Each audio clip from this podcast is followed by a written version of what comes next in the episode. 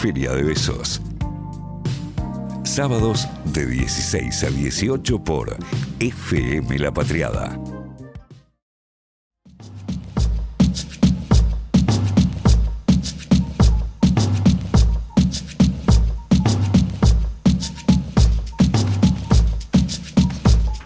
53 minutos han transcurrido de las 16 horas. Esa es la hora. ¿Cómo se pasa, no? Sí, tiempo, tremendo. Para, quiero decir algo. Ethan se llama Ethan Hawk, el de día de entrenamiento. Ah, ya sé quién es. sí. Ethan Hawk, Ethan Hawke. Hawk, ¿cómo se Ethan pronuncia?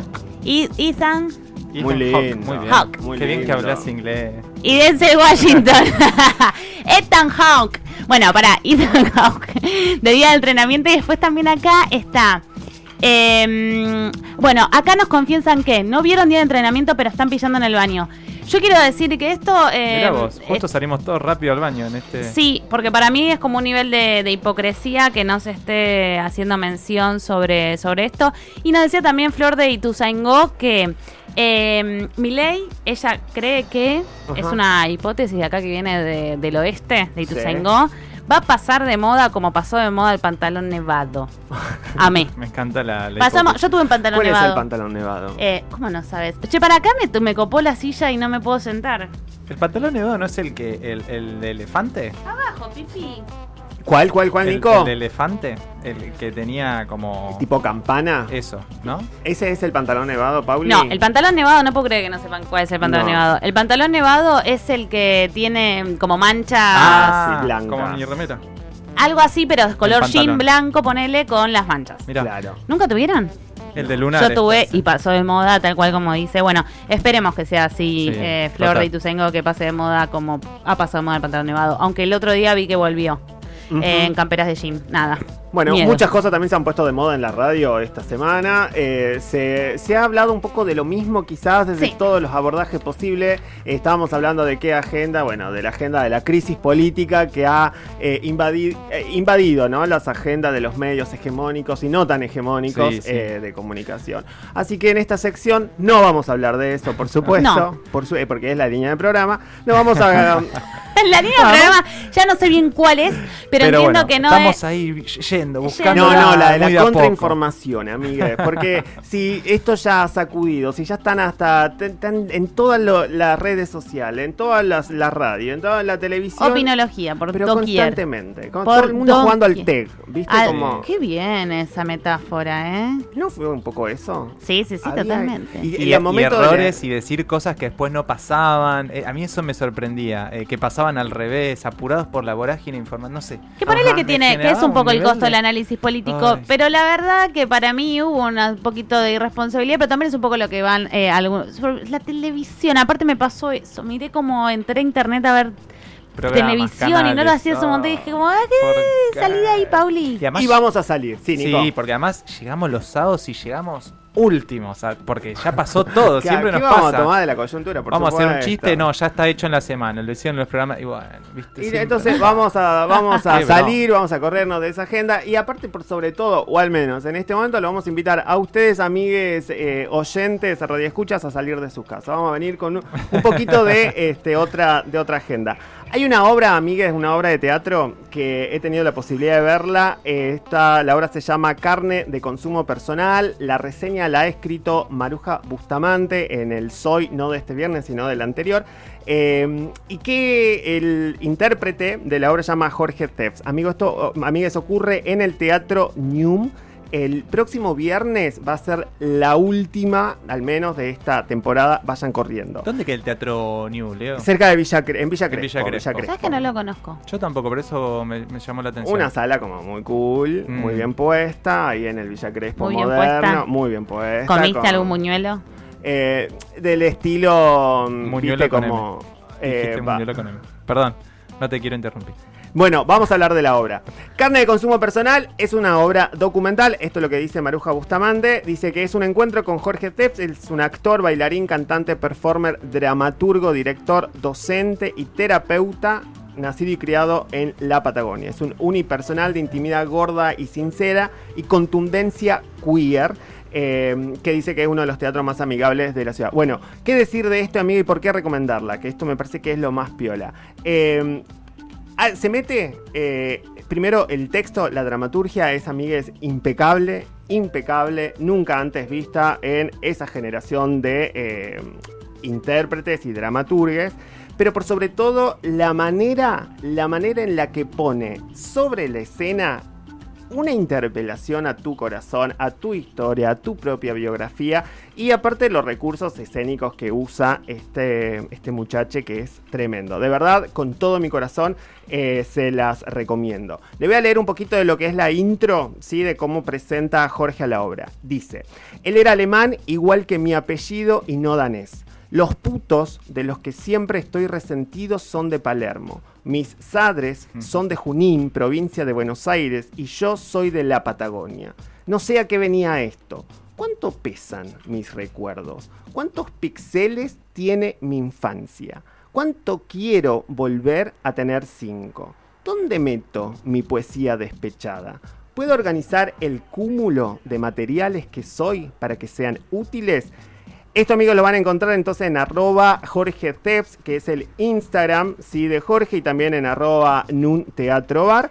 Y allí, eh, eso, saquen posta sus entradas y a ustedes también se las recomiendo con todo mi corazón. Me encanta una recomendación Hermoso. de salir un poquito. Total. Bueno, y también como la agenda decíamos estuvo marcada por un mismo tema, no le estamos sacando relevancia, Para ¿eh? No, no, no, no, no, no, no, no se confundan. Pero sí queremos volver también a nuestras otras agendas que nos, eh, que nos convocan y nos vienen convocando hace tanto tiempo. Y en este caso tiene que ver con este medio año que ha sucedido sin Tehuel, el, desde el 11 de marzo, que sabemos que Tehuel desapareció en San Vicente, que por el momento no está muy claro qué ha sucedido eh, con él.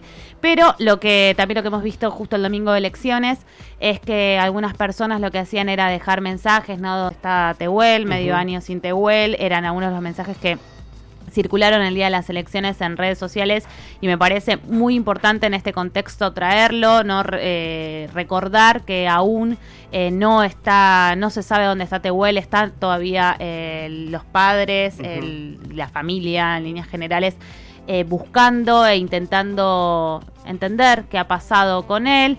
Y em, también un comentario que fueron detenidas en Neuquén mientras hacían pegatina por Tehuel, eh, dos personas que las liberaron inmediatamente, pero quiero decir en este contexto intentar visibilizar que Tehuel aún no ha regresado a su casa, eh, detienen a compañeros que están realizando pegatinas para visibilizar esto. Y otro de los, otro de los temas para actualizar cómo, cómo viene la, la búsqueda de Tehuel es que hallaron eh, su DNN, eh, su ADN, perdón, en la casa de uno de los sospechosos, en lo de Luis Alberto Ramos, que recordemos que hay dos, solamente dos detenidos, que es Luis Alberto Ramos y eh, Oscar Montes, que hasta el momento se niegan a declarar, eh, se habían declarado, pero la pista no era, no condujo a ningún lugar, y encontraron ADN de Tehuel en la casa de uno de los sospechosos, que era una mancha eh, de sangre que estaba en la vivienda de Luis Alberto. Por el momento no se sabe mucho más, pero bueno, estamos atentes a... Bueno, y mientras tanto también la familia, el padre principalmente junto con sus abogadas, está pidiendo que se busque más allá eh, de la pista de que Tehuel no está con vida, sino también están con la, con la hipótesis que puede ser que, eh, que deban estar buscando también otras hipótesis posibles y no solamente a- abrazar a esa, ¿no? Hubo una conferencia de prensa hace este, dos viernes, la pueden encontrar la conferencia en la colectiva radio. Eh, ahí también participaron la, la colectiva, la agrupación de abogadas feministas de, de Rosario. También son muy claras al momento también de exponer lo que para ellas son algunas irregularidades y que cuando van a la causa a pedir que se motoricen determinados movimientos, que para ellas serían muy sencillos de realizar, eh, no lo está, no está sucediendo. Que es una denuncia y me parece también interesante como para tomar ese dato y también empezar a hacer eh, estas otras lecturas posibles, un poco lo que vos decías, Pau. Sí, qué impotencia también. Pero bueno, es eso, o sea, es recordar que, que Tehuel todavía no, no regresó y que ya vamos medio año sin Tehuel y desde acá eh, seguimos pidiendo aparición con vida de Tehuel ya. Sumamos otra de las noticias que pasó algo desapercibida, amigues, y que vale la pena eh, siempre. Se cumplieron 45 años de eh, la Noche de los Lápices a mediados de septiembre de 1976 en la ciudad de La Plata. Un grupo de estudiantes eh, secundarios fue secuestrado por las Fuerzas Armadas, entre ellos estaban, y vale la pena su mención, Francisco López Montaner, María Claudia Falcone, Claudia Odeacha, Horacio Ángel Lungaro, Daniel Alberto Racero, María Clara Ciocchini, Pablo Díaz, Patricia Miranda, Gustavo Calotti y Emilce eh, Moller. Durante su secuestro, los jóvenes, las jóvenes fueron sometidas a torturas en distintos centros clandestinos, entre ellos el Pozo de Arana, el Pozo de Banfield, la Brigada de Investigaciones de Quilmes y la Brigada de Avellaneda.